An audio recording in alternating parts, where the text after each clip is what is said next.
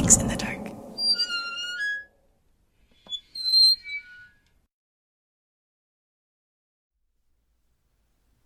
Hey, what's up? It's Mai Yang from Myx in the Dark. Just reminding you that my podcast is available to listen on Spotify, Apple Podcast, Buzzsprout, and YouTube.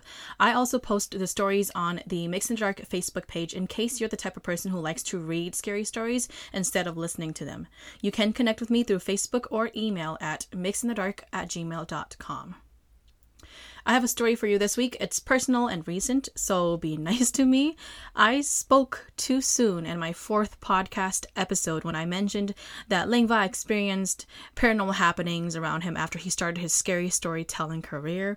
Ling is another Hmong scary storyteller, which you can find him on YouTube, by the way. Anyways, I said I was worried that I would start to experience paranormal happenings myself after starting this podcast. It is said that when you surround yourself in negative energies, it attracts spirits. I've been careful though. I only record my podcasts in daylight and I try not to read out loud my stories at night. I guess there's just no escaping from it. Take a listen.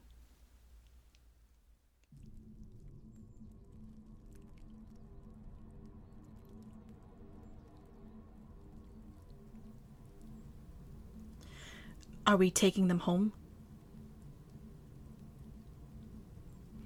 This story starts at a Jeanmort. A Jeanmort event only happens when someone in your family passes away. It happens starting the day of death for a few weeks or until there is a funeral for the deceased. The objective of a Jeanmort event is for the family members to come together to help prepare for the funeral and keep the house warm with each other's presence. Its location is usually at the house where the deceased person lived before passing. Also, I want to note for context in my story, I wouldn't say that it is a cultural thing to drink alcohol at a Jeanmort, but it has become a thing. Due to the pandemic, my husband's family actually has not seen each other for a long time. This gave them a reason to drink with each other and just hang out. It's very typical of my husband to be drunk at the end of an event like this, so I opted to stay sober so that I can drive us home at the end of the night. It was probably one o'clock in the morning when we finally left the house where the Jeanmort was held. We were both exhausted and just wanted to get home. I drove my normal route home. I only lived about 20 minutes on a good day with no traffic. I was probably 10 minutes into my driving when I took our normal exit that we would always take before getting to the street that would take us home. As soon as I took the exit, my husband murmured, Hey, aren't we taking them home? My husband was pretty drunk. When he gets drunk, he often talks in circles and to himself. A little creeped out, I took a quick glance at him, wondering what he would say back. His eyes were closed, but he was still definitely awake. His body was swaying back and forth like he was trying to keep himself from falling asleep. I answered him anyway to make sure he was okay. I said, Take who home? Them, he replied. The hairs on my arms stood with goosebumps. I get scared very easily, but I'm also a very curious individual. I said, Um, you better not be playing with me. There's no one back there. He continues to say, No, no. The people in the back were just talking about getting dropped off. So are we not dropping them off? At this point, the rain started to fall on our windshield. The lightning was beginning to show. I remember thinking, wow, what a way to put me in a creepier situation with real life creepy effects. One thing that did cross my mind was the fear that an actual person might have snuck into our car. I have heard of so many stories of strange people sneaking into cars with their own agenda. I decided to ask him to look in the back to see if he saw anyone. I think he scared himself a bit. He jumped when he saw that no one was sitting in the back seats. Knowing that my husband was a little freaked out scared me even more. I quickly got us home and decided that it was best to get some sleep and ask about it the next morning. The next morning, I asked my husband if he remembered anything at all. He told me that he couldn't remember anything. I explained to him what he said that night when we were driving home. He was a little freaked out, but joked about it, shrugging it off. Throughout the day, I let the situation slip my mind. I convinced myself that it was probably nothing since my husband was drunk, fell asleep, and was probably just mixing reality with his dreams. I mean, we saw a lot of people that day. My husband and I and our younger sister help watch my sister in law's two kids Monday through Friday because we work from home due to the pandemic. One of them was eight years old, the other one was about 11 months old. It was a nice day out, so we decided to take a short hike to the river to do some exploring. We live near the Mississippi River in St. Paul, Minnesota. When we got to the Mississippi River, there was an area where there were lots of little rocks. We stopped there to rest and skip rocks for fun. My little niece, she's the eight year old, has a lot of energy. While at the river, she was trying to find a flat, good sized rock to add to her new pet turtle's home. I noticed her kicking the dirt with her shoes, trying to see if she could dig out flat rocks. I was holding my baby nephew on a baby carrier. He's the 11th month old. I started to walk towards my husband. As I took a step, I felt a clump of dirt hit the back of my legs on my calves. Now, I know that sometimes when you're walking on sand, you can kick dirt on yourself, but we were walking on rocks. I stopped to turn around thinking that it was my little niece, but stopped in my tracks when I realized that everyone we came with was by my husband, who was a good five feet away to my right. I didn't want to creep anyone out, plus, it was a nice day, so I shrugged it off and continued making my way towards my family. When we got home, I fed and put our baby nephew to sleep. He usually sleeps in our room and does well by himself. He probably only slept for 30 minutes when all of a sudden you could hear him screaming at the top of his lungs. Now, I want to pause and note that my baby nephew is indeed a very needy baby, and like all babies do, they sometimes cry when they wake up. But I have never seen him cry this hard before, to the point where he did not want to be anywhere near me and would scream and turn the other way to try to go to someone else. I tried changing his diapers, feeding him a bottle, rocking him, holding him, singing him a song, everything. Seeing that he seemed a little freaked out, I passed him off to my husband. He also tried a few things, nothing seemed to help. It must have been 20 minutes of him crying and shouting until we decided to call my sister in law, his mom. My sister in law assured us that he probably just didn't get enough sleep and woke up angry. There's a term for this in Hmong. We call this vundandu. I put the phone on speaker so that he could hear his mom's voice, and then I said thanks and hung up. A good 10 minutes passed after the call. We got our baby nephew to finally stop crying. I was texting my sisters about the situation, and they wondered if it had anything to do with the incident that happened the night before with my husband and I in the car. Maybe our baby nephew saw something since he hasn't niya yet. Pliin niya is a Hmong term that is used for a child. It means that their baby teeth have not fallen out yet. It is believed in the Hmong culture that babies or toddlers who have not had their baby teeth fall out yet have the ability to see ghosts and spirits. It has now been three nights in a row where my baby nephew has had his night terrors, I would call it. He usually would be just fine right up until that 1 a.m. mark. You would hear him gasp an abnormally huge gust of air into his lungs, let it out quickly, and scream at the top of his lungs. We called our mother in law and explained to her that it seemed like he's frightened of something. My mother in law said that we should daking. Daking is a Hmong gesture that you do when you get frightened. Daking literally translates to picking off your shock. At this point, I'm trying to find an explanation for his night terrors and him waking up at 1 a.m. I'm convinced that he probably wakes up at 1 a.m. because his parents sleep pretty late. They stay up together and hang out or play. When my baby nephew is at our place, we try to have him sleep before 10 p.m., and maybe he just wasn't adjusting well. I don't know why I felt so paranoid and creeped out. I have to admit that maybe I was also thinking too much about that car incident and that it skewed or influenced my thoughts. This one particular night, though, I had my baby nephew sleeping in my room. The room was dark and my door happened to be open. My door leads right to the living room, which at the time was also dark. My windows are also big enough where just the streetlights or the moonlight was able to give enough light for me to make out the silhouette of furniture around me so that I could walk in the dark. I was relieved that he finally fell asleep. I laid on the side of him playing on my phone for a second. All of a sudden, he let out a huge shriek, sat up, looked at the door, and cried really hard. It freaked me out a little because he would not stop looking at the door and he would not stop screaming. My husband wasn't home yet and there was definitely no one at the door. We spent the rest of the night in the living room with the lights on.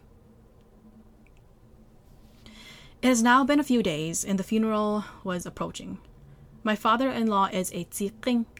Tsiqing is a role at the funeral their main role is to play a traditional Hmong bamboo instrument that we call qeej to send the dead to their resting place. Hmong funerals usually last a few days, but because we are in this pandemic, they made the funeral just one day. My father in law does not live in Minnesota, so he stayed with us for the week of the funeral. I have to admit, with him around, our home felt calm and the air felt clear. He did his duties at the funeral, everything went just fine, and it was finally time for him to go back home. Before going back home, we mentioned what happened the night we drove home from the Jean and that our baby nephew kept crying since that day. He is the biggest skeptic of the paranormal, but tied a string on all the household members anyway so that we would feel safe. He tied three strings a red, white, and green string all representing a red dragon, white dragon, and green dragon to protect us from harm's way. He left for home the next day. Not even two days later, my husband started to talk nonsense again. He had gone out to a friend's place. This time I didn't go with him because, well, I needed to work on my Scary Story podcast and I had a deadline. My phone rang. It was my husband a little annoyed that he was probably drunk and that I had to go pick him up, I said, What do you need? He let me know that he was coming home and for me to cook him something to eat because he didn't like the food at his friend's place. One of his friends dropped him off 15 minutes later. I prepared some food for him, set the table, and sat with him to make sure that he didn't break any of my dishes. When my husband is drunk, he's super careless and clumsy. He walked over to our kitchen tabletop, put his keys and wallet on it, and started to eat. As he was eating, he talked his usual circles and drunk talk. It was a little past 3 a.m. at this point, and I was tired and a little annoyed that I had to stay up to take care of a drunk. I sat silently and looked at my phone, scrolling through Facebook and emails to keep myself awake while I was waiting for him to finish eating so that we could go to sleep. All of a sudden, he looked at me pointing a finger at me and said, Don't get them angry. I asked him, Get who angry? thinking he was just talking about his friends that he just hung out with. He replied, They might just come after me and kill me. Or you, who knows? He paused. And then he went back to his bowl of food. At this point, I'm thinking he's just joking around, plus, I was tired and didn't really care for what he had to say. A few minutes later, he stopped eating again, looked up, and said, You guys talk too much. I look around the room, confused, and question him, saying, Okay, dude, it's just me here, and I haven't said a single word. I'm just listening to your conversation with yourself. He replied, Yeah, they joke too much at this point, I'm still thinking that he was just drunk talking. Maybe I'm a bad paranormalist, or I have a stronger spirit, as the older Hmong folks would call it, but I wasn't sensing extra bodies or anything negative in the air, really. For those who may not know what it means to have a stronger spirit, it basically means you're less prone to see or sense ghosts. In the Hmong culture, having a stronger spirit means that your family ghosts are stronger and creating a barrier between you and any bad spirits. It is believed that each family has household ghosts, and they are an equivalent to guardian angels. I looked back at my husband and pushed him to try to finish up eating because I really wanted to go to sleep at this point. He replied, Can't. They're making me eat. My family is eating with me. Hearing this spooked me, so I started to text his little sister, who was in her room at the moment. She is usually up at this time, but what an annoying coincidence that she decided to fall asleep early on a night like this. I was alone with a person who thinks he's eating with his family members. I tried not to let that scare me, but that night we slept with the lamp on. We both slept on the couch in the living room because I wanted to watch TV and get my mind off of things.